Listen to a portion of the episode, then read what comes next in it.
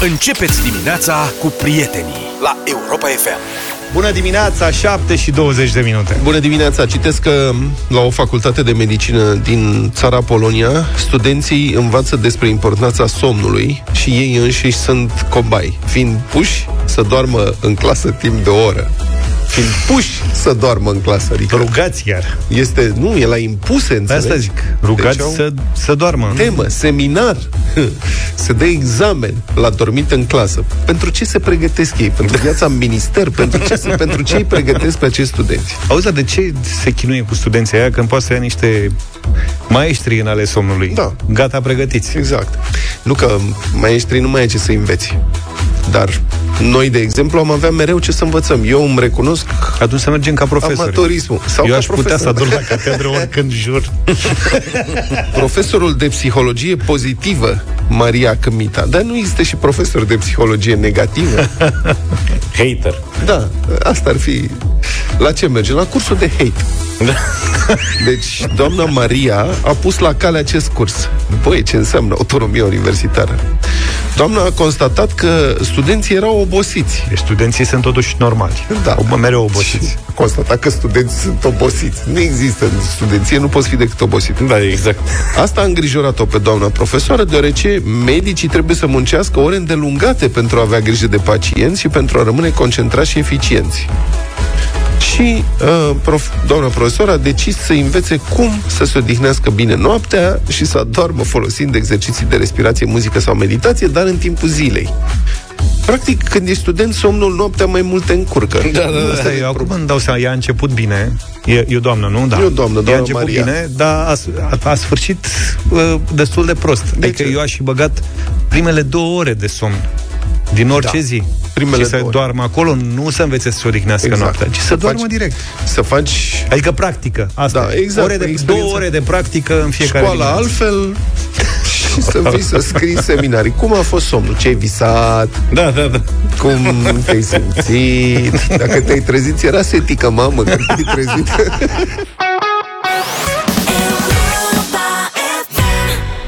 Mereu mă gândesc la orga aia Deci finalul la piesa asta e cu orga de aia de anii 80 da, 7 și 31 Toată lumea veselă uh-huh. Înțeleg că se întorc uh, din vacanță copiii din partea asta de țară Dar intră în vacanță copiii care sunt în Brașov Mai vacanțe de schimb mai în alte județe. Că ne-ai văzut vineri la petrecere? Da, nu mai înțeleg nimic. Unii se întorc, Bucureștiul cel puțin se întoarce S-a întors astăzi? Uh-huh. da. Suceava și ce mai era încep de asta sau acolo. Brașov, Arad au fost copii care ne-au relatat vineri la da. petrecere că intră în vacanță. Nu știu dacă mai e cineva preocupat de școală, în școala românească. Avem un nou record negativ la simulare. A fost simularea, nu? Acum cât două săptămâni, o săptămână uh-huh. când a fost. Uh-huh. Cel mai mic procentaj de note peste 5 din ultimii patru ani la matematică cel mai mic, adică abia peste 42% dintre elevi au reușit să ia peste 5. Da. 58%, nu?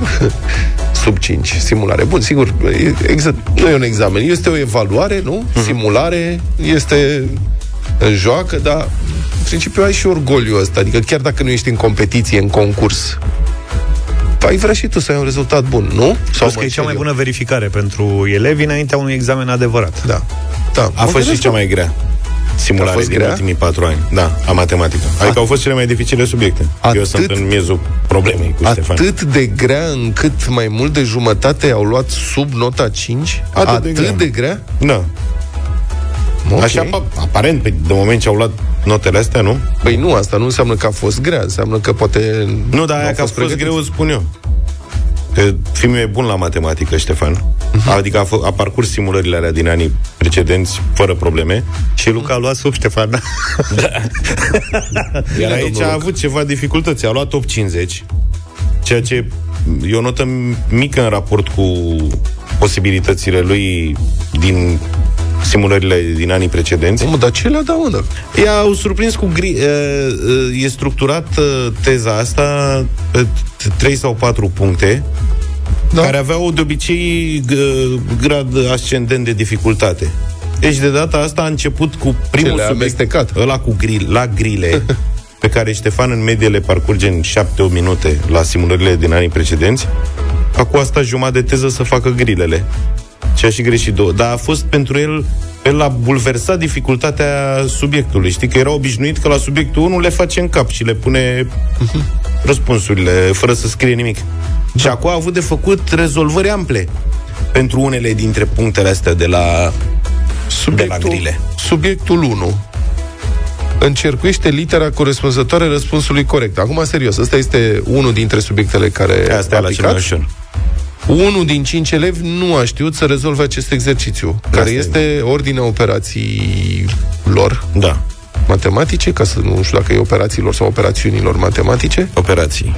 Da? Înțeleg că asta se preda acum în clasa a doua.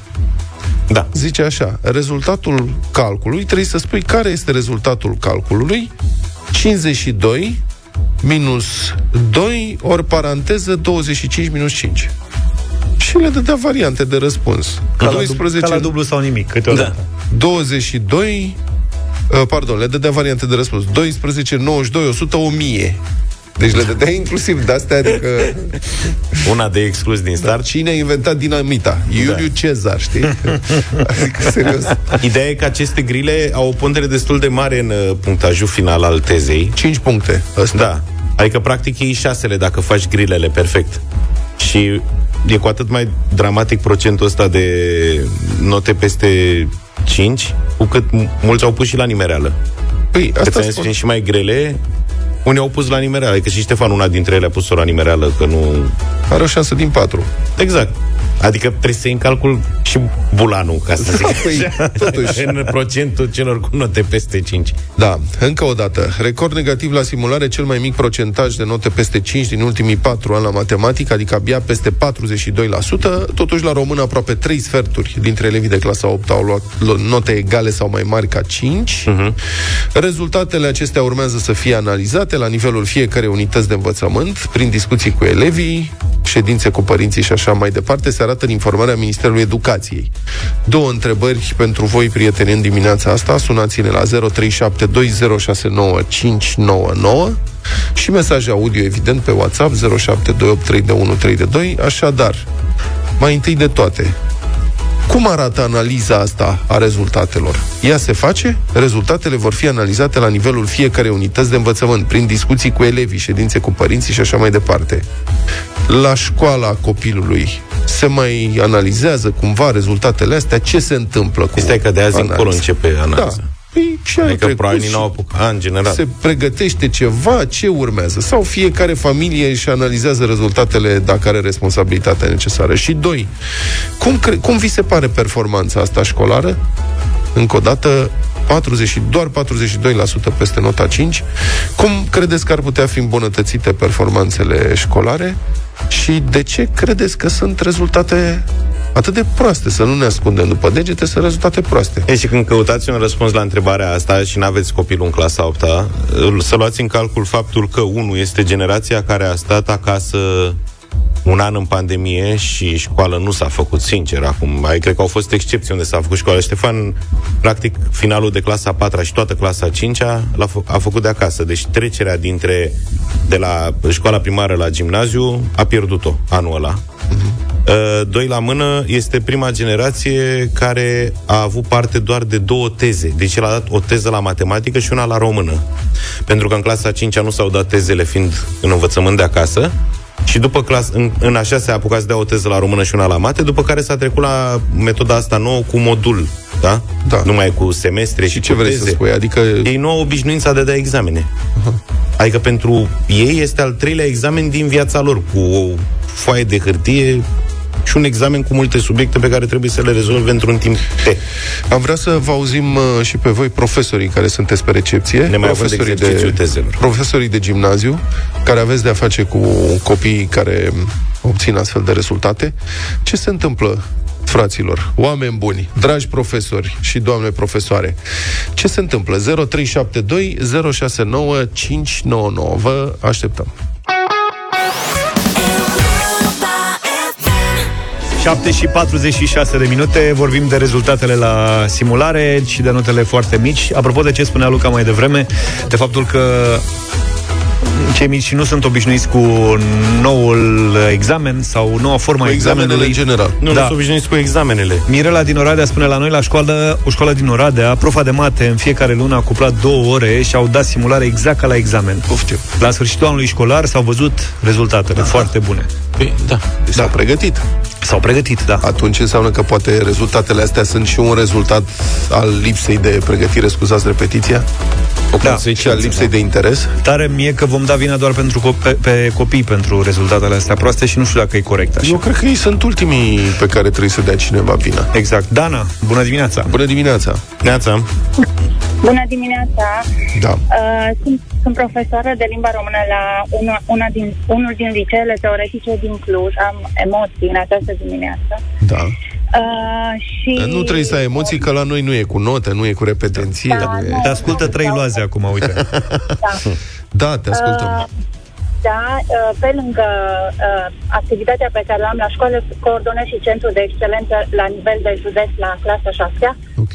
la limba română și vreau să vă spun că nu mă pot identifica cu imaginea învățământului românesc pe care ați creat-o în această dimineață prin prezentarea pe care ați făcut-o. Da. Vreau să vă spun că rezultatele au venit vineri după amiază. Noi încă nu le-am primit oficial, le vom primi în această dimineață. Iar dumneavoastră deja ați făcut o analiză. Mi se pare că analiza dumneavoastră nu este o analiză de specialist. Și ar fi trebuit să aveți puțin răbdare, să fie într-adevăr o uh, optică obiectivă asupra fenomenului. Păi care Pe de este, altă numai o parte- secundă, care este analiza pe care am făcut-o? Noi am spus care sunt rezultatele. Cel mai mic procentaj de note peste 5 din ultimii 4 ani la matematică, adică bea peste 42% și am citat, am declarat, am scris exact asta.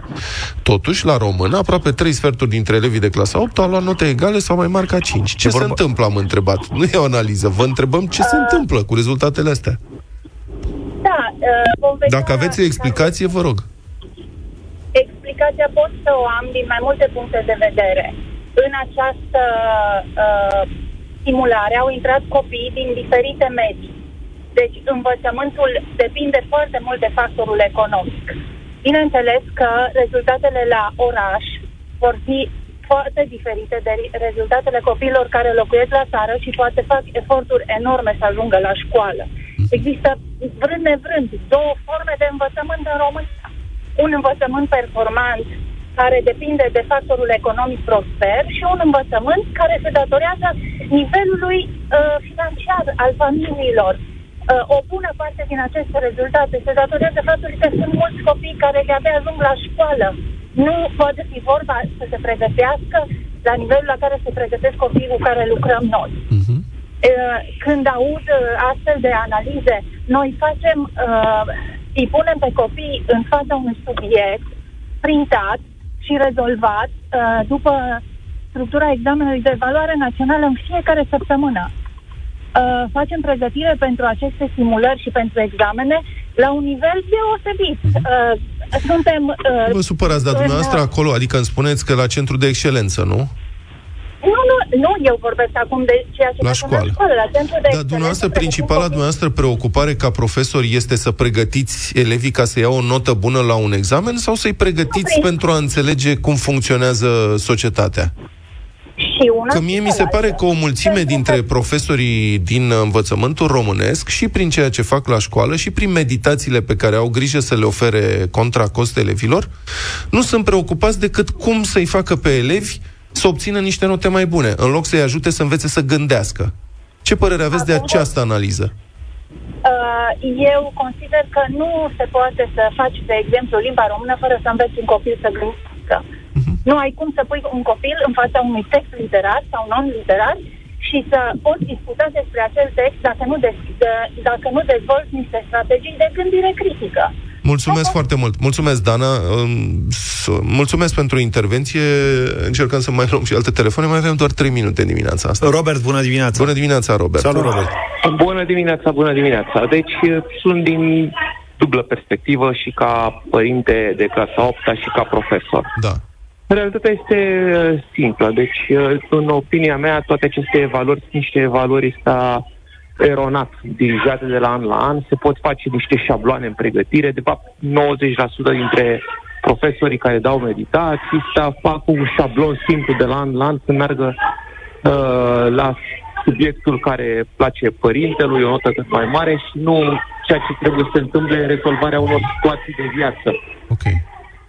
În condițiile în care se repetă de la an la an șablonul ăsta, vom avea mereu ăsta niște copii nepregătiți, luați prin surprindere, vai, tortilați de greutatea subiectelor care am văzut și noi. E vorba de o operațiune banală de clasa A doua. 4 5 cu acolo încep să la Care ar fi soluția? Pe scurt, Ionut, care ar fi soluția? Uh, Robert. Robert. Soluția, soluția ar trebui să fie, de exemplu, la limba română, un uh, eseu de, să zicem, 500 de cuvinte despre un cuvânt, nu știu, pantof, lac, munte, Mhm. și să fie creativ, să vedem cum creează ei acolo în fața unui cuvânt. Iar la matematică, în fiecare an, un a, subiect sta complet diferit de anteriorii cinci. Mulțumesc, Robert, pentru intervenție. Lăcrămioara, bună dimineața! Bună dimineața! Bună dimineața, mă numesc Lăcrimiara, sunt mama unei fătițe clasa 8 Intervin în această emisiune tocmai pentru că m-a deranjat analiza tocmai pe primul subiect uh, banal, care oricare l-ar fi făcut. Aruncați-vă ochii pe subiectul 2 măcar Mhm. și 3. Deci, uh, ceea ce s-a testat anul ăsta la copii ar fi greu de rezolvat pentru un copil de clasa 10 a 11 Am un copil mai mare cu 6 ani, știu despre ce vorbesc, că se țintește pentru niște note. E adevărat, în clasament, copiii își vor alege niște drumuri, niște licee, niște secții în funcție de note, că notele vor fi toate mai mici sau toate mai mari. Ăsta este învățământul în România. Desigur, pregătim copii, copiii ăștia să zboare. Credeți-mă, ni greu, în sistemul ăsta prost sau bun românesc de învățământ, ne străduim să nu șocăm psihic copiii, să nu șocăm profesorii care nu știu neapărat ce punctează ministerul. Ministerul probabil nici nu s-a uitat ce se predă la clasa 8 nemai vorbind că într-un, într-un interval de două ore să rezolvi opt probleme de geometrie, nu cred. Sunt inginer de formație, am și o minte tehnică, dar ceea ce s-a întâmplat anul ăsta a fost... Dar vă rog, comentați asta. șoc. Unul din cinci elevi n-a știut să rezolve un exercițiu care presupune uh, să știi Pentru- ordinea operațiilor de nivel de clasa Nu, deci a doua. copiii s-au șocat când au văzut subiectele. Nu aveau nicio legătură sau asemănare cu uh, testările din anii trecuți. Că cine vorbim de 5 ani, de 6 ani, de 7 Păi ani. poate Deci că copiii copiii s-au- ar trebui învățați să gândească, A fost poate un copiii ar blocaj. trebui să fie învățați să gândească și examenele să urmărească acest lucru, decât să urmărească Exact. uh, completarea Să nu unor șocheze. șabloane pe care le-au mai văzut sau nu le-au mai văzut. Da, Da, da, Vi da. se pare că aici este problema profundă? Păi Problema copiii s-au șocat pentru că au profundă. văzut un șablon Exact. pe care nu l-au mai văzut până Exact. acum. Iertați-mi, mi se Nu, pare că aici uh, este o problemă trei profundă. pagini de desene, de uh, geometrie, Ați vorbit peste mine, îmi pare rău, nu s-a unde- înțeles ce ați vrut să spuneți. Zi, Luca. Uh, Zic, doamna are dreptate și tu ai dreptate la rândul tău, dar asta a fost una dintre cauzele majore ale acestor uh, rezultate. Faptul că ți-am spus, au ieșit dintr-un șablon obișnuit, niște copii care nici nu sunt familiarizați cu examene Păi- netrecând prin teze, fapt pentru care, că eu văd în jurul meu, la colegii lui Atunci Ștefan, la înseamnă prieteni că- care mi-au copii clasa 8 da, a fost o Atunci problemă înseamnă asta. că uh, constatăm încă o dată că aici este problema, așa anume, că școala românească este șablonardă Da. și că nu învață copiii să gândească, ci să reacționeze la niște stimuli presetați dinainte sub forma unor șabloane. Cred că aici ar trebui lucrat, dacă ar fi să fie lucrat. Republica Fantastică România la Europa FM. Peste weekend a fost o poluare îngrozitoare în București și în zonele învecinate capitalei, mai, mai ales în partea de nord-vest. Uh, începând de sâmbătă, așa de pe lanserat, peste noapte și într-o bună parte a dimineții de duminică, aerul a fost irrespirabil, cum s-a mai întâmplat și altă dată. O putoare grețoasă și respingătoare de noxe, plastic ars, cauciuc ars, care a împiedicat sute de mii de oameni să iasă afară sau măcar să deschidă ferestrele. Diverse aplicații de monitorizare a calității aerului, inclusiv cele oficiale ale Ministerului Mediului, au arătat depășiri dramatice ale limitei poluanților. Orașul și zonele înconjurătoare arătau ca și cum ar fi fost cuprinse de pojar pe aceste aplicații. Când e bine e cu verde și după aceea, pe măsură ce se duce înspre roșu, se e din ce în ce mai rău. Și era, cum să spun, pojar. Ba chiar roșu vinețiu prin unele locuri, toți senzorii în roșii, în roșu. Pe rețelele sociale oamenii au protestat, au fost numeroase postări uh, indignate. Uh, toată lumea știe ce se întâmplă, de fapt. Sunt, e vorba de arderi ilegale de deșeuri în anumite localități și în locuri de pe lângă București. Este o afacere uriașă de zeci sau sute de milioane de euro anual. Fostul comisar al Gărzii Naționale de Mediu, Octavian Berceanu, care a fost dat afară în mod suspect, când a început să facă niște controle mai serioase, a explicat de mai multe ori că mafia deșeurilor e foarte puternică și foarte bine conectată politic. În România se importă și se distrug deșeuri în mod ilegal în cantități uriașe, evitându-se astfel plata unor taxe foarte mari și se înțelege că asta se face cu complicitatea unor anumiți factori responsabili care închid ochii oportun, mai mult ca sigur în schimbul unor șperțuri serioase. Prețul este suferința și îmbolnăvirea mii sau zeci de mii de oameni obligați să inhaleze micropulberi cancerigene. Corupția ucide. N-am uitat, nu? Revenind la acest dezastru de poluare de peste weekend, că asta a fost, garda de mediu n-a avut încotro și la presiunea opiniei publice a trebuit să arate cu degetul spre cineva, așa că a anunțat că va da o amendă, nu o să vă vină să credeți, primăriei capitalei, pe motiv că nu a luat măsuri de reducere a poluării provocate de traficul auto. Deci este cam banc cu iepurașul care nu are șapcă. Deci, acum, departe de mine gândul de a susține cumva că Bucureștiul ar fi un oraș care stă bine cu standardele de poluare, că nu stă deloc, adică este un oraș îngrozitor de poluat, să fim serioși. Orice fel de măsurătoare face aici, depășește limitele și da, trebuie făcut ceva, inclusiv date amenzi și forțat uh, administrația capitalei să ia măsuri serioase contra poluării. Dar să acuz primăria capitalei pentru poluarea produsă de traficul auto peste weekend, sâmbătă dimineața la ora 5, un trafic auto îngrozitor în București, ce să zic. Și mai, a mai fost și vacanța elevilor. Adică, zău, dacă nu e o sfidare îngrozitoare, e pe față, e... Adică, bun, înțelegem, e an electoral, ne enervează domnul Nicușor Dan zi și balauru, mm. dar serios, nu ne insultați inteligența domnilor, pe cuvânt. Și apropo, la Sintești, unde senzorii de poluare mai mai că s-au ars de la nivelurile de noxe de peste weekend, la Sintești tot de la ambuteiaje în trafic e poluare, domnule șef de la Garda Națională de Mediu, Că dacă te uitai pe aplicațiile astea de monitorizare, la Sintești, adică era ceva gen 161 nivelul de poluare în condițiile în care pe la 20 e verde, e normal. Deci cineva de la Garda de Mediu ne ia de proști. Cât despre mafia deșeurilor, pe care o acuză activistul de mediu Octavian Berceanu. Acum fiecare aici, na, că despre mafie nu ai prea multe detalii, dar uite să observăm doar că potrivit unei anchete Newsweek din toamna anului trecut, Șeful gărzii de mediu Ilfov, Emil Grigore, care ar trebui să controleze la sânge poluatorii din jurul Bucureștiului, ar fi, potrivit acestei anchete, unul dintre cei mai mari investitori imobiliari nedeclarați din România, cu zeci de proprietăți scumpe în diferite zone, apartamente și terenuri. Și tot Octavian Berceanu susține că a descoperit că Emil Grigore făcea afaceri cu cea mai mare groapă de gunoi din România. Mai mult, iată ce declară Octavian Berceanu pentru Newsweek și aș vrea să citez. Eu, zice Berceanu, am fost cel care l-a prins pe Grigore Emil în 2019, deversând levigat dintr-o cisternă în râdul Argeș. Levigatul este lichidul ăla îngrozitor de toxici și de urât mirositor care se scurge din gunoaie și care se colectează în anumite condiții. Nu poți să-l pui oriunde și să-l verși oriunde. Pe atunci, spune Berceanu, eu eram consilier general la capitală. L-au prins de fapt o polițiștii care locuiau în zonă. Polițiștii au primit telefoane de la superiorii lor ca să-l lase în pace, drept pentru care m-au sunat ca să-i ajut. La fața locului am chemat pe rând Garda Națională de Mediu, Apele Române și Poliția Română. Singurii care au vrut să preleveze probe din cisternă au fost cei de la laboratorul de criminalistică al IGPR. Deci prins în flagrant cisternă levigat deversat într-un râu. Și autoritățile nu au vrut să bage. Apele române și Garda Națională de Mediu au refuzat prelevarea de probe pentru laborator.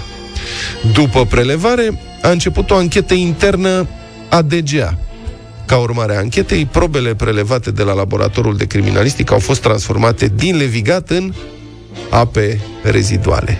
Am încheiat uh, citatul.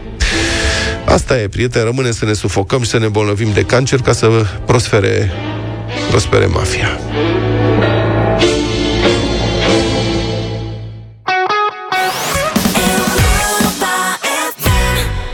Dintre toate relațiile pe care le avem de-a lungul vieții, cea mai puternică este legătura cu mama. Ea ne învață valorile familiei, ne îndrumă în creșterea noastră și ne cultivă recunoștința față de ceea ce avem.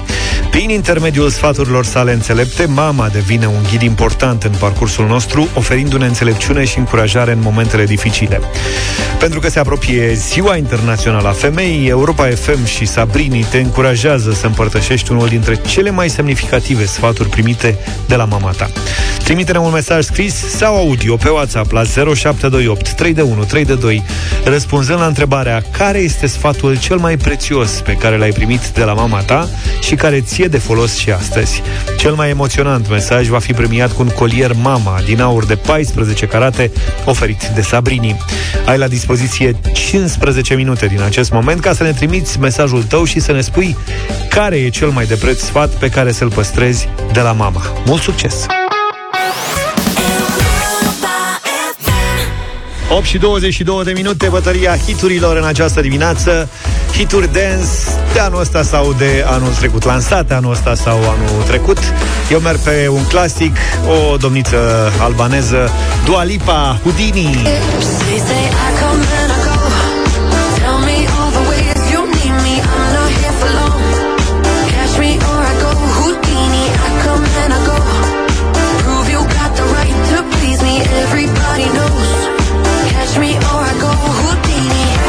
Dansăm și să ne distrăm cu Houdini.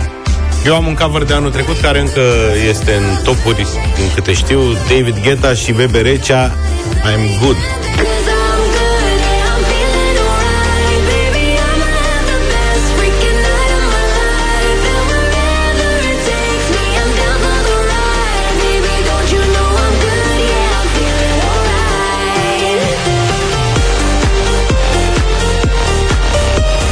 Propunerea mea este un hit dance tipic de la gen sare camionul la semafor mult ritm, puține versuri R&B stylers like whoop, whoop.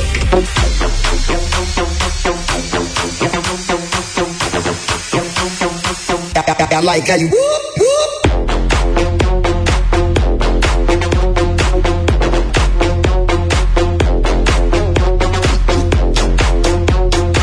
0372069599 Mihai, bună dimineața! Bună, am Bună dimineața! Salut! Salut. Dua Lipa. Mulțumim, Mihai, pentru vot. Adriana, bună dimineața! Bună, Adriana! Neața, băieți, să fie Houdini, pentru că fetița mea o cheamă Zucchini. Cum o cheamă? Zucchini. Zucchini o cheamă pe fetița ta la pro- pe Nu, pământ? nu, melodia, nu. A, îi Ea nu spune. înțelege Houdini, înțelege A, și Zucchini, zice da. zucchini, am înțeles. Am crezut că o cheamă zucchini pe aia mică. Ce faci, dovlecel? Luana, bună dimineața! Bună, Luana! Bună dimineața! Bună! Votez cu Luca! Mai draga de tine, mulțumesc din suflet! M-am topit. Eu zic să-i dăm deja premiul lui Luca. George, bună dimineața! Bună, Salut, George. George! Bună dimineața, votez cu George. Mulțumesc tare George a mult! votat cu George și bătălia s-a încheiat Am în câștigat pași. Zucchini. În pași de dans. Zucchini. Hai cu zucchini atunci.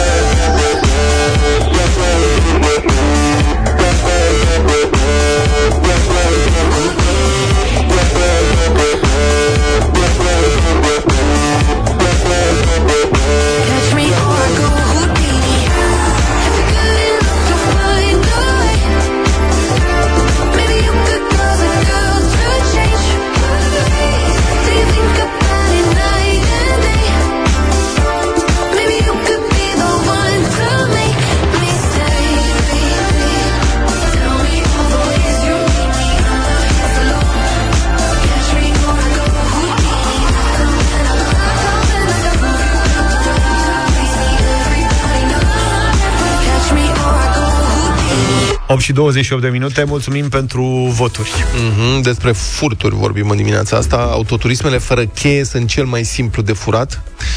Astea care sunt... Cu buton. Da, Și de cu la telecomandă. distanță. Mm-hmm. Eu am, mi-am luat o cutiuță de metal. Nu știu dacă ajută.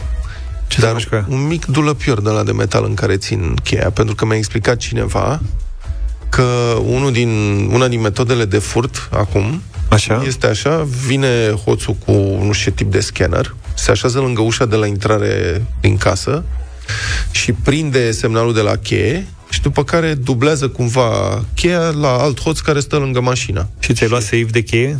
Da, este ar un veni? dulăpior de metal. Practic e o cușcă Faraday, cum ar veni. Dar nu era mai simplu să sape o groapă în curte și să o ascunzi acolo? Mașină cu tot. Făceam și puiul ăla de pe Ah, exact, exact. Aparent, um, scrie adevărul, industria auto a ignorat avertismentele uh, făcute în urmă cu mai bine de 10 ani, potrivit cărora tehnologia pornirii fără cheie la vehicule moderne ar putea duce la o creștere a furturilor, arată o investigație realizată de The Observer. Furturile în Regatul Unit au atins anul trecut cel mai ridicat nivel din ultimul deceniu. The Observer scrie că un dispozitiv disimulat ca o consolă de jocuri, cunoscut sub numele de emulator, este exploatat de host pentru a fura vehicule mai puțin de 20 de secunde imitând cheia electronică. Acum că e disimulat ca o consolă de jocuri, habar n-am, dar cu emulatorul se întâmplă ce cred că am explicat eu că se întâmplă. Echipamentul ăsta de, e de vânzare online cu pen- până la 6.000 de euro și permite hoților să spargă sistemul computerizat al unui vehicul și să programeze o nouă cheie. Foarte tare, mi se pare. Excelentă. Da, și mult mai simplu decât... Și foarte tare ați nebunit la cap. S-a creat o oportunitate în piață. Da, este o idee de afaceri, nu? Da. Cum ar veni? Să vină ăștia cu altceva. Mie mi se pare strigător la cer în 2024. Ar trebui să-ți blocheze mașina doar să dai un telefon, să eventual să și dispară mașina. Să... Probabil că asta o să fie. O să se întâmple cum se întâmplă cu iPhone-uri. Cu iPhone-urile da. și probabil și cu Android, în care poți să-l blochezi Face ID. de la distanță. Nu, îl blochezi de la distanță. Dacă ți-a fost furat, poți să-l ștergi de la distanță, să-l blochezi de la distanță. Să-l faci cărămidă, cum se spune.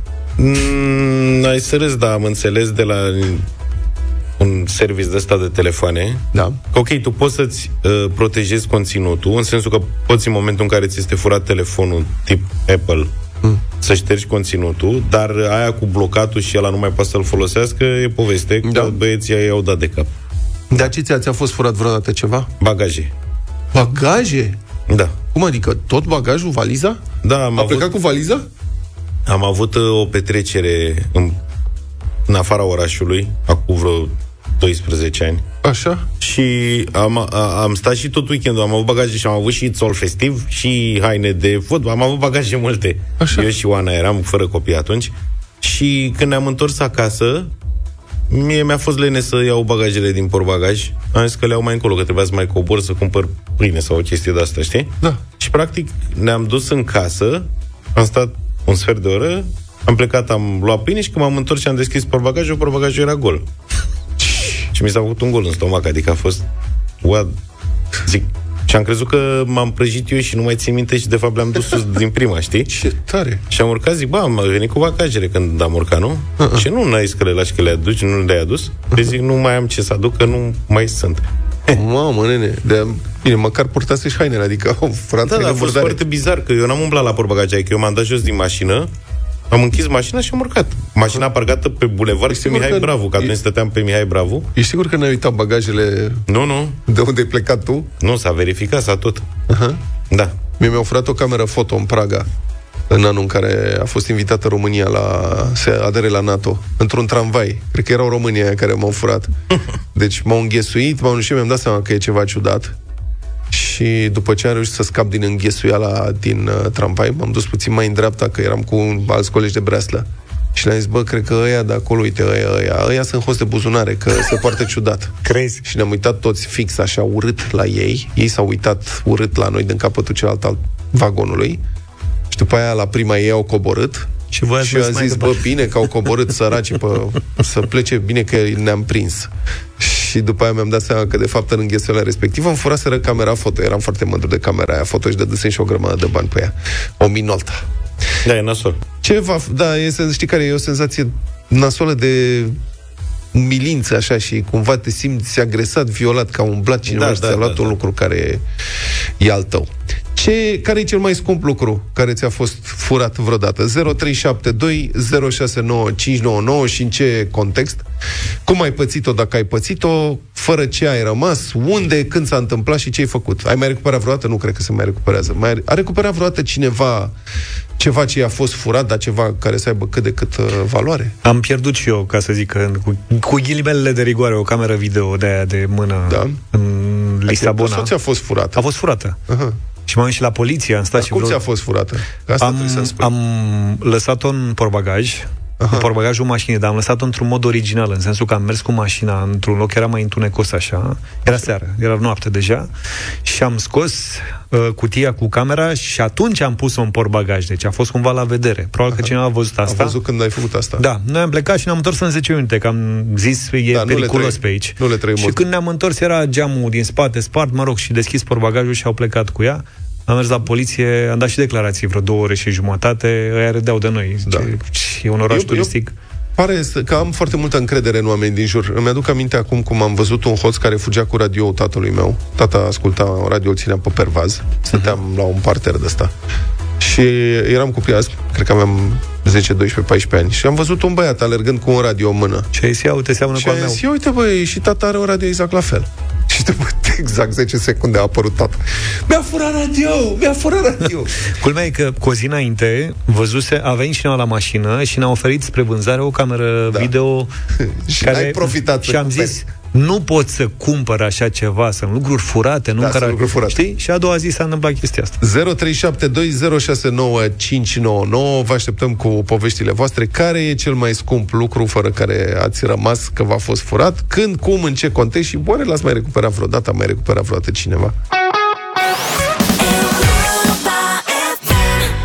8 și 45 de la Casablanca la furturi. Da. Și apropo de ce povestea Vlad că a fost furată o cameră foto, foto Minolta la Praga, ne-a scris Nicu, salut Vlad, am și eu o Minolta, nu știu dacă e a ta, dar e faină.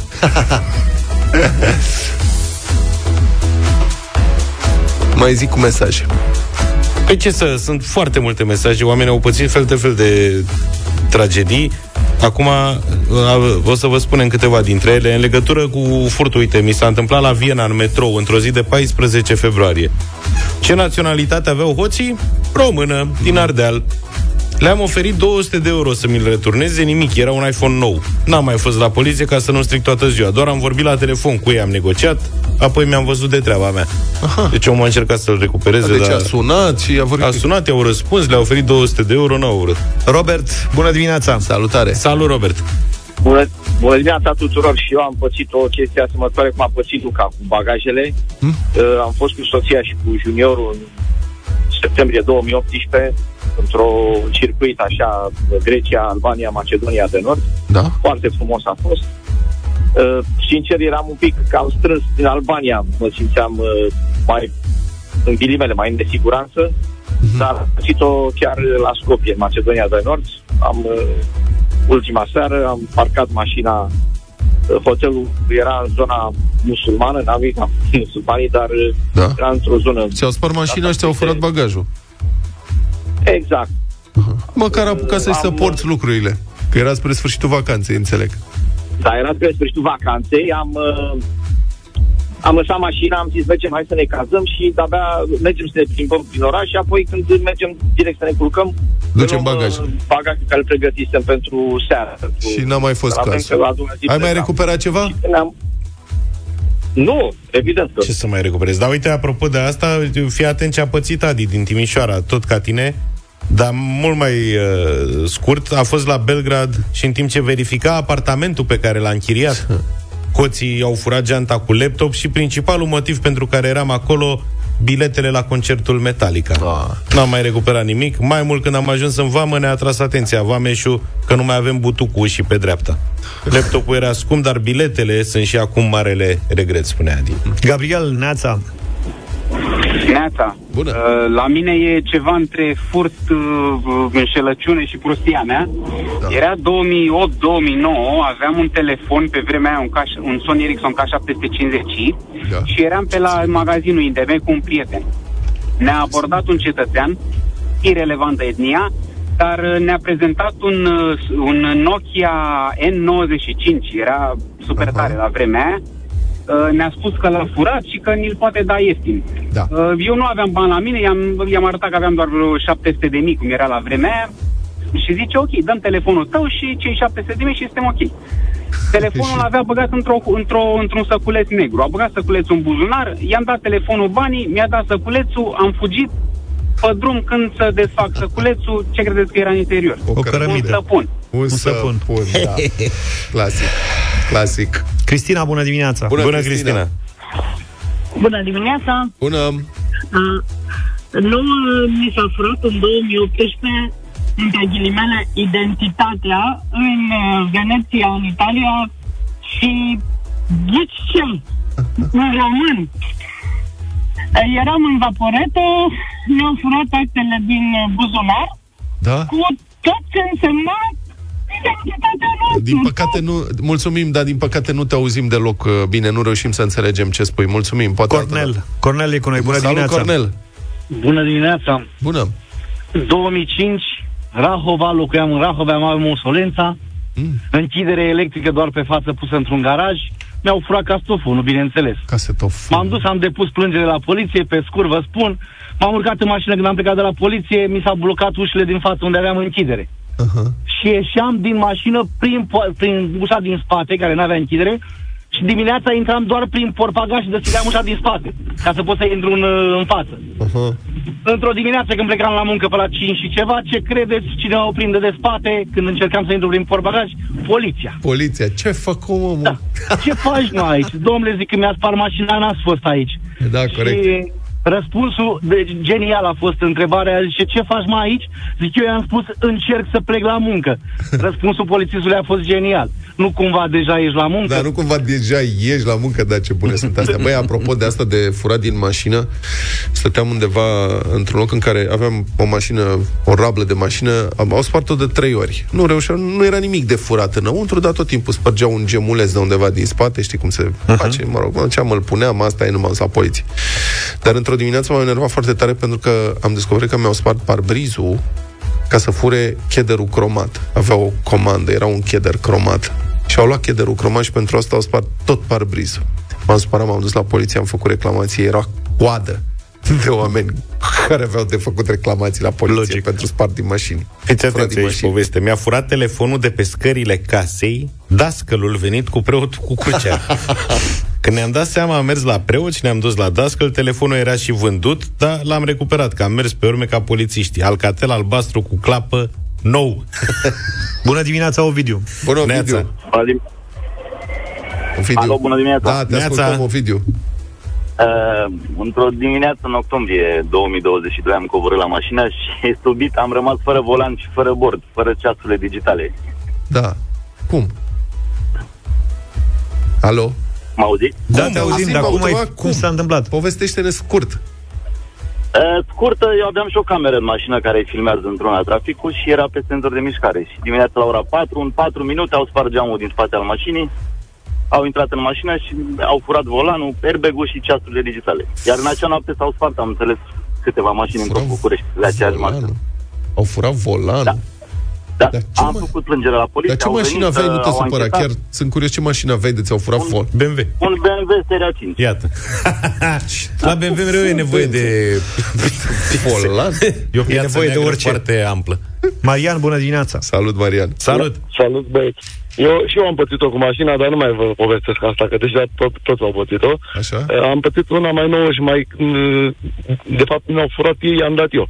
O chestie pe internet, aveam niște produse la vânzare pe OLX, nu vrei tu să faci, m-a contactat pe WhatsApp, nu vrei tu să faci livrare prin OLX, că nu mai plătim transportul. A, excrocheria clasică. Am, a, am intrat pe un link, fără să-mi dau seama, e- era ca și când ai face plata, nu ca și când ai primit bani. Da. Și am, am dat toți banii de pe card pe linkul acela, am băgat CVV-ul, mi-am dat seama că nu e bine, dar totuși l-am băgat și banii s-au dus. Norocul că i-am putut recupera. Mi-am dat seama imediat, am sunat la bancă, și ai blocat, am da. dat refuz de plată, am blocat, dar uh, plata efectiv s-a făcut, adică banii au rămas blocați, dar s-au luat. Da. Banii au luat. Am mers și la poliție, că banca a zis că fără poliție nu poate face nimic și după circa 5 luni de zile banca mi-a dat banii înapoi. Bă, care asta este avantajul când lucrezi cu cardul, că îți recuperezi banii de cele mai multe ori. În principiu, da. Mulțumim pentru mesaje și pentru telefoane.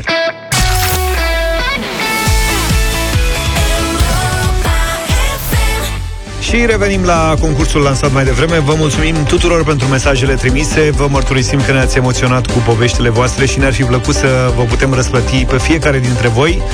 Dar pentru că e vorba de un concurs, nu putem avea decât un singur câștigător în această dimineață și am să-i citesc uh, mesajul venit de la Ana Alexandra.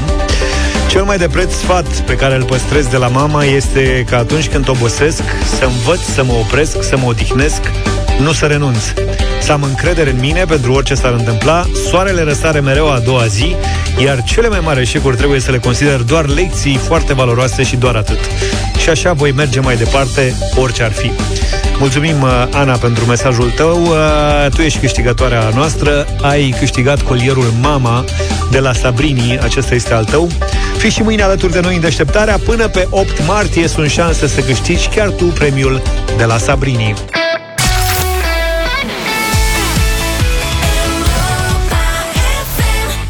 Ăștia Bună dimineața, dublu sau nimic în câteva minute. Bună dimineața, despre sporuri. La salariu trebuie să vorbim. Vechea poveste cu sporurile care se dau pentru orice și adesea pentru lucruri care nu există, de fapt de cele mai multe ori pentru situații care nu există. La metrou, de exemplu, Metrorex. Avem și noi un metrou în țara asta.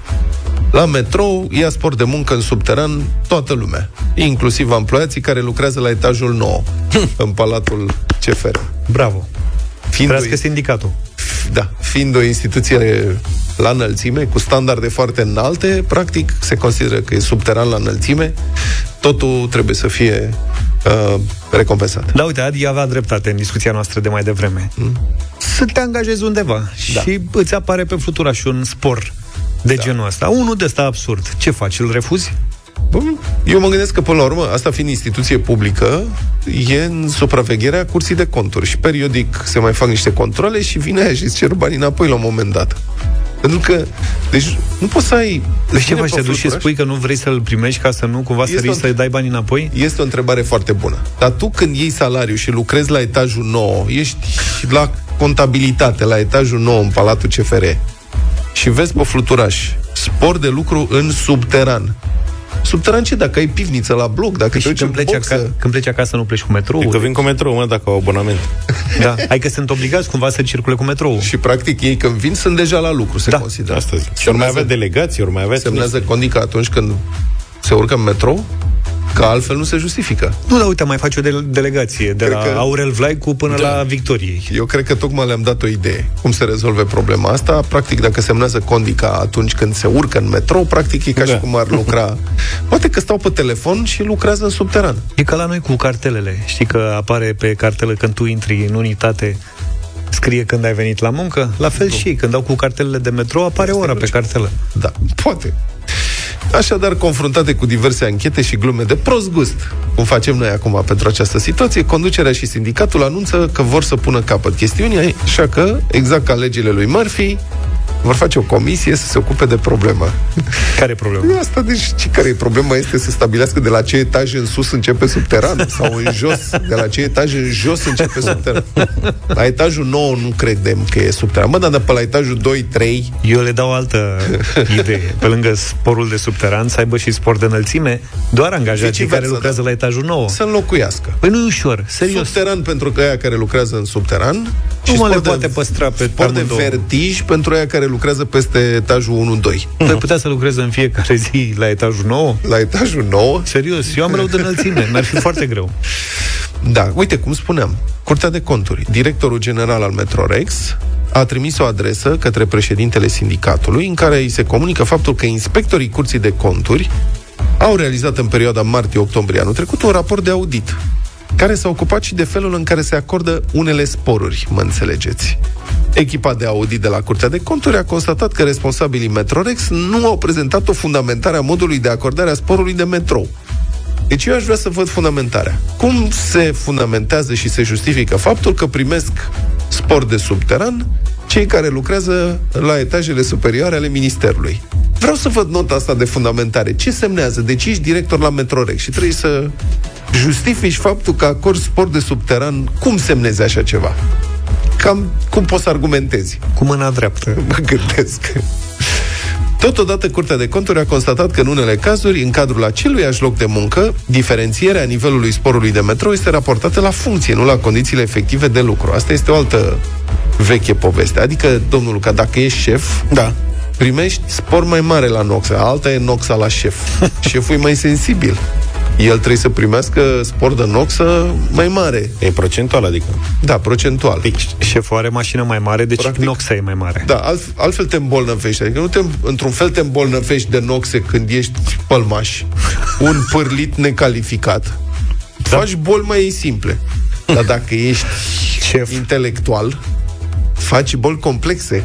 Te îmbolnăvești complex de la noxe. Trebuie să ai spor mai mare E procentual. imunitatea cu sal- mai scăzută la intelectuali. Da. Că nu s-au jucat pe afară, Exact. n-au... Uite, vezi, domnul Petrescu, că tu, Tamancea, ai fost bolnav. Exact.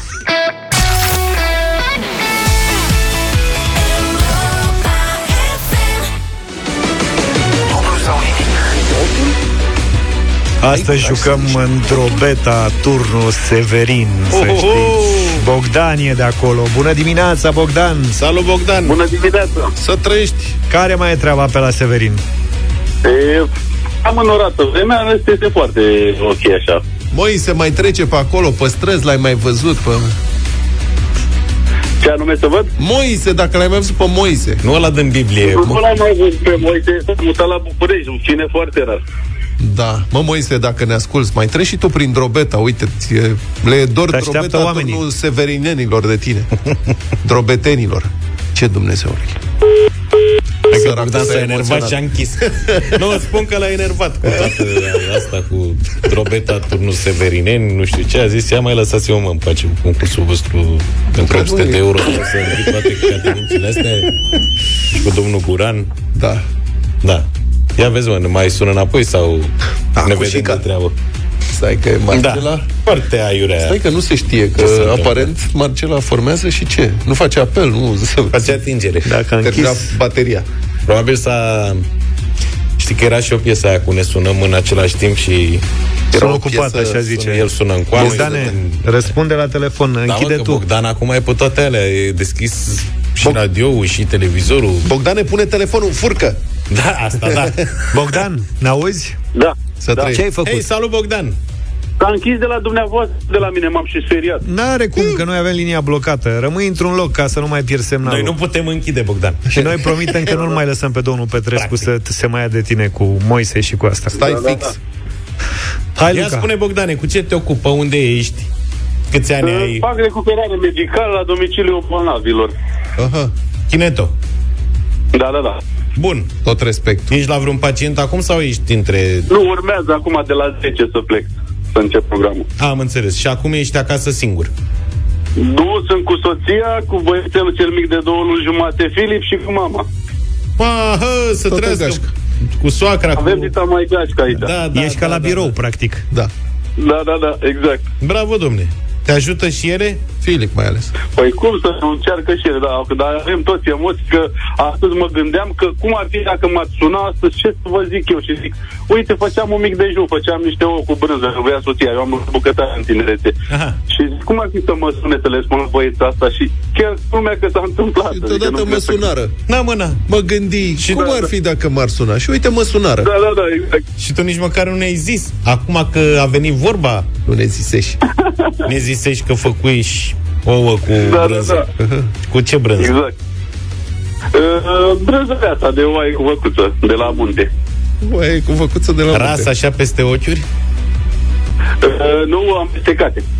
Ah, am înțeles. Face o Bun. omletă pripită cu brânzică. Un aoleu, fel plouă, de- da, lasă-mă da, în da. pace. Da, da, da, da, da. Mm, Bine, Bogdan, păi și vrei să mai facem dublu sau nimic? Sau Aș vrea cum să nu încercăm. hai să Nu, vedem că ce noi se ne poate gândeam face? Că îți dăm banii direct, dar acum dacă vrei să facem dublu sau nimic, facem. Nu, nu, nu, nu, nu, încercăm. Așa este frumos. 100 de euro. Azi am avut o discuție aici uh, Bogdan, nu știu dacă ai ascultat emisiunea De la început Cu situația asta de la evaluarea națională la matematică Au fost rezultate Au, aceste episod de știu, matematică nu le-am. Sub Am făcut orific la istorie, la biologie. Ok uh, Soția e în aceeași situație și ea e tot umanistă? Da, aceea tot umanistă cu Soacra! biologia. Mama a mai Luați făcut toți- chimia, poate avea noroc. A doua Luați pix și hârtie? Merge una manita? Da, mă, da Bine, bravo. E tambien para mí una manita? Si, si, si, si. Perfect. Bogdan, fii atent, concentrează-te că nu e nimic uh, complicat. E evaluare națională de clasa a doua. Așa au zis. Că e un exercițiu foarte simplu. Și anume, Bogdan, trebuie să ne spui cât fac 8 plus 4 împărțit la 2, fără paranteze, fără nicio șmecherie. 8 plus 4 împărțit la 2. 10. 10 mici am încasat eu, Bogdan, îți mulțumesc frumos de la colegii mei. Noi am făcut aici un mic rămășag pe 5 mici de fes. Ei erau convinși că asta e o întrebare care va da peste cap orice concurent la dublu sau nimic. Și Sincer, nu știam întrebarea, mi-au răspuns fetele din casă. nu contează. Eu îți mulțumesc ție că fapt, faptul că tu ai spus că nu le-ai cu matematica a generat reacția acestor colegi Trebuie să spunem că ție ți-a fost totuși un pic frică pentru că eu ți-am oferit 10 mici și ai zis nu, 5. Deci... Eu n-am fost atent. E, Puneam rămășac Făceam cu oricâți două mici. mănuțe, ia uite. Da, adică gen amândoi 5 Da. cu 5. Am de luat oricum, nu-i problemă. Bravo, Bogdan, felicitări! Mulțumesc! E, a fost e Caterin, că nu... Prea ușoară întrebarea. Exact. Sincer, ți se blochează simnapsele ca să mai gândești în Așa au pățit și copiii, să știi. Li s-au blocat alea, de la emoții, de la... că au fost grele subiectele, de asta. Că au fost pentru ceva, m, evident, mai complicată ecuația decât asta. Și s-au deblocat afară când le-a pus cineva un telefon în mână. Da. Imediat s-au deblocat. Au greșit unul din cinci. Un exercițiu simplu în care trebuia doar să respecte ordinea operațiilor, dar au fost subiecte grele. În fine, nu mai reluăm subiectul. Bogdan, tu ai 100 de euro și trebuie să ne spui dacă dublezi. Mergem mai departe. 200 de euro. Dar uh, care dintre doamnele casei te-a ajutat cu socoteala? Amândouă, amândouă în același timp. Le-au pus cap la cap pe hârtie și ți-au dat rezultat. Bravo! Da, da, da. Bravo, bravo! Bravo, doamnelor! Acum, Bogdan, tu cred că vei fi cel care va da răspunsul pentru 200 de euro. Ce oraș din România se mai numește și Hermannstad? Sibiu. Ți-am zis că aici, dacă e să știi, tu știi. Ești microbist? Nu, nu. Ce Hermaș din Sibiu. Mhm.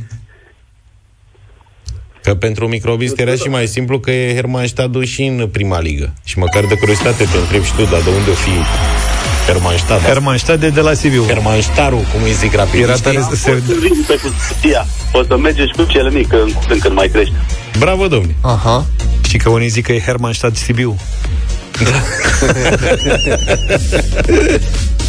Ai 200 de euro, Bogdan. Mergem mai departe. Bravo. Bravo. 400 de euro.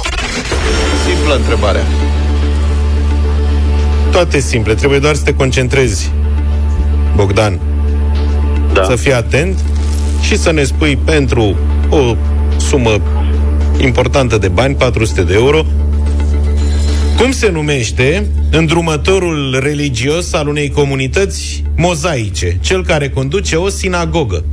Rabin. Se numește Rabin. Și tu ai dreptate. Îți plăceau bancurile cu rabini și vezi ce înseamnă? Bravo, Bogdan! Mulțumesc. Ai 400 de euro. Te trebuie O să mai ne grele un oprim pic să le aici, fac. că îți trebuie hăinuțe la copilaj, că vine prima... Numai un pic, numai un pic, stai așa. Stai un pic. Ce mai e grele, mă? Cum adică astea sunt întrebări mai grele decât săptămâna trecută?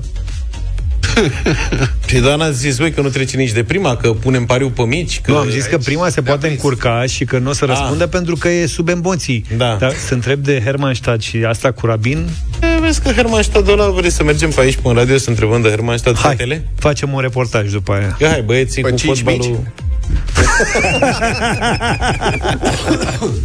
Mă bag și eu la pariul ăsta. Așa te cred.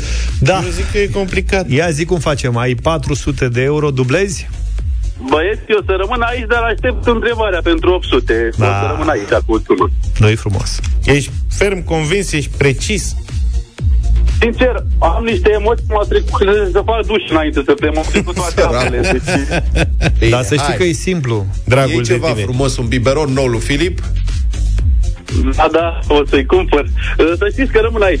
Tot. Bine. Sunt e o sumă frumoasă de bani. Am pacienți care au pensie 11 milioane jumate și vă dați seama, 2000 de lei, totuși nu-i de, de Da, categoric. Felicitări, Bogdan! Ai 400 de euro astăzi la dublu sau nimic. Categoric. Și Ia dacă zi. ai zis că ai făcut uh, ai făcut uman, Da. cred că ar fi fost pe strada ta întrebarea asta. Pentru 800 de euro, Bogdan era cine a scris romanul Ultima noapte de dragoste, întâia noapte de război. Camil Petrescu. Da. Da. Pe Să nu- ne-au răspuns, nu știam. Domnul Petrescu. Da, nu Camil. Bravo. Dintre autorii Să, mei să fii favoriți mândru și de fetele tale că au făcut și matematică și română în dimineața asta. Mhm. Da, mulțumesc foarte mult. Da? Să nu-ți pară rău că ai luat 400 de euro și cei drept, cei în mână nu-i minciună. Ai dreptate. Sunt Exact. bani importanți Vă mulțumesc și vă doresc o zi frumoasă. și ție numai bine.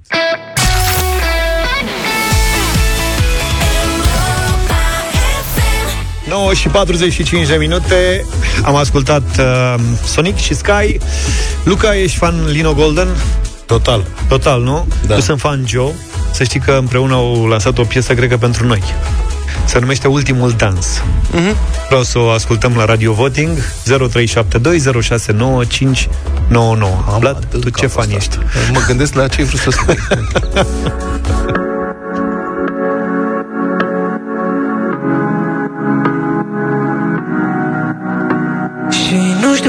să spun că nu mai e timp pentru amândoi. Am rămas doar eu în joc Și nu știu cum să spun, dar nu mai am răbdare să lupt. Nu mai simt, nu mai pot. Și mă îndepărtez de tine Mă îndepărtez de toate sentimentele Pe care le-am trăit. Și jur că o să-mi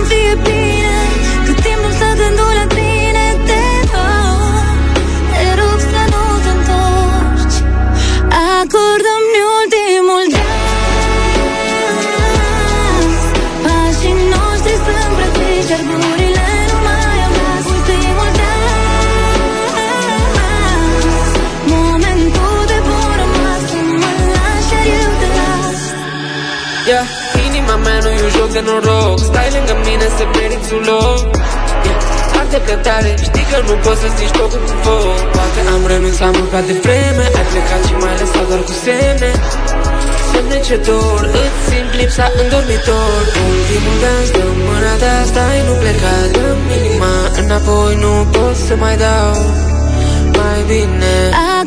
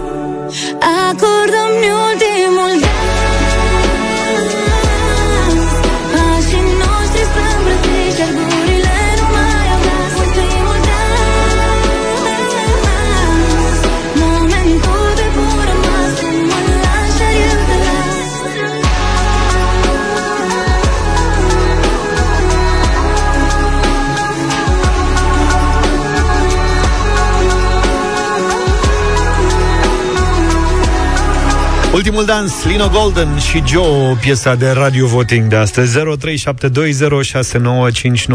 Bine veni, Răzvan. Bună dimineața, nu acordăm niciun ultim dans. Votul meu este nu. Ok. Ma, am început rău de tot. Vasile, bună dimineața. Bună dimineața, băieți. Și din partea mea un nu. Subțire, foarte subțire. Îmi pare rău, lune, foarte rea melodie. Aici nu scrie decât una sută lei. Puțin, foarte puțin. Subțire, foarte subțire. De unde era asta? Din BD. Eram Cântăreața Alia. Alin, bună dimineața. Bună dimineața! Bună. Nu e o melodie super strălucită, dar n-aș zice niciun nu pentru ea. E ok, merge. Mulțumim. Acordă-mi ultimul dans Pașii noștri sunt îmbrățiși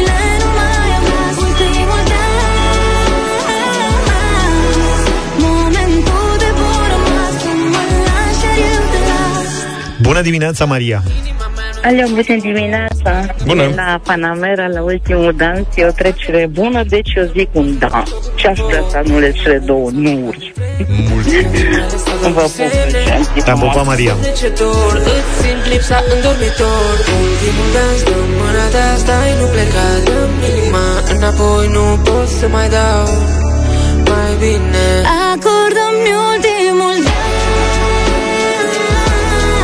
Trebuie să ne apucăm și noi de cântat? Luăm efectul share. Asta este autotune ăla, da. putem să cântăm și noi cu asta. Crezi? Da. Că nu, crezi că nu stricăm autotune-ul? Se făceau din uh, sincrone de-astea faimoase, se punea autotune pe ele și se scoteau piese. Erau și niște aplicații care puteau să facă asta. Așa e. Da, poți să faci din aia cu perversa pe târgu. N-a mai apărut nimic atât de viral de ani de zile. Da, uite, când a Bă, apărut... da, ce paradox. Apropo că ai deschis această discuție, domnule. Când nu era internet, practic, da. au apărut toate alea virale cu un degajament într-o apă, da. cu uh, bâlciu de la Pitești, cu ăsta, da, ai zis Era tu, și bază cu... mică de selecție. Băi, da, da, au fost niște bă, treburi memorabile cu Moș Crăciun și prietenii săi. Și acum, de când e internet și circulă toate alea... Cu domnul Pantiu. Asta. nu mai apare nimic. Bombă. Hai că l-avem pe domnul Viorel. Bună dimineața. Bună dimineața, vă salut băieți. La Ancert aici plouă torențial, dar e bună. E, E bună. Aude E... bine. Bine, bine, mulțumim tare mult. Cât e scorul? S-a luat conducerea 3-2.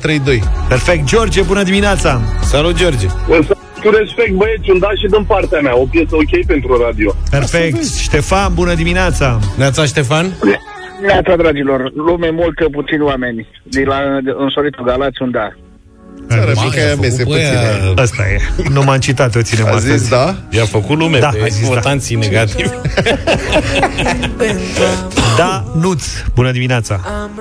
Bună dimineața, tot de la Galați. Neața. Uh, nu e melodie chiar ea. Și având în vedere, cel puțin din punctul meu de vedere, că altădată piese mult mai proaste au luat o droaie de, apre- de apreciere, o să vin uh, cu un da. Da. Că fi o luni mai rea. Cât e scorul? 6-2.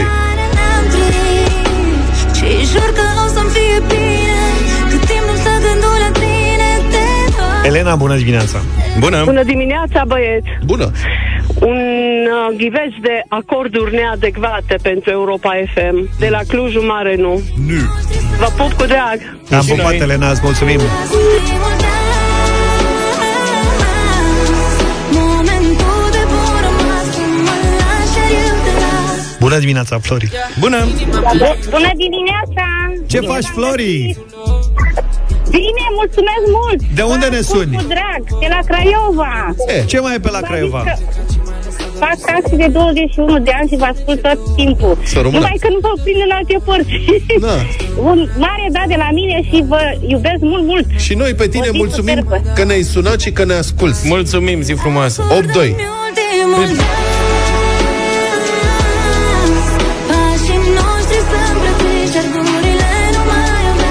Glas Vlad nu mi-ai răspuns la întrebare. Da, vă rog. Deci de ce nu mai apar uh, de-astea virale? Acum sunt foarte multe, sunt o mulțime de lucruri Dar nu virale, sunt de, dar... de amploarea lor. Păi pentru că sunt înlocuite mereu de altele. Și este mai e- viața mai mică, este attention span-ul e mai mic. A, tu zici că pentru că nu le revedem de suficient de multe ori, adică alea au Da. ajuns faimoase pe Devine pentru una- că le-am revăzut. Da, erau mai puține într-un în același interval de timp și atunci aveau mai multă șansă să intre în conștiința publică. Mai o explicație, Luca. De la tine e valabilă, la noi doi nu. Dacă ai numai Facebook... Și astea pierd multe, nu? Da. Da, mă, da, mai circulă, că și atunci nu aveam nimic, le primeam pe mail, nu. acum mai primesc pe WhatsApp. Dacă ești pe, pe Facebook, nu se mai viralizează nimic, să știi. Da, Asta poate e. și asta e. Eu spun sigur că nu mai sunt Mai e caterinci ca pe la fel de vremuri. puțin. Nu se mai face caterinca aia Ca pe famoasă. vremurile noastre. Da. da. Da. Mâine la șapte vom fi aici pentru deșteptarea. Numai bine! Că și așa n-avem somn, toate bune. Pa, pa! Deșteptarea cu Vlad, George și Luca. De luni până vineri, de la 7 dimineața, la Europa FM.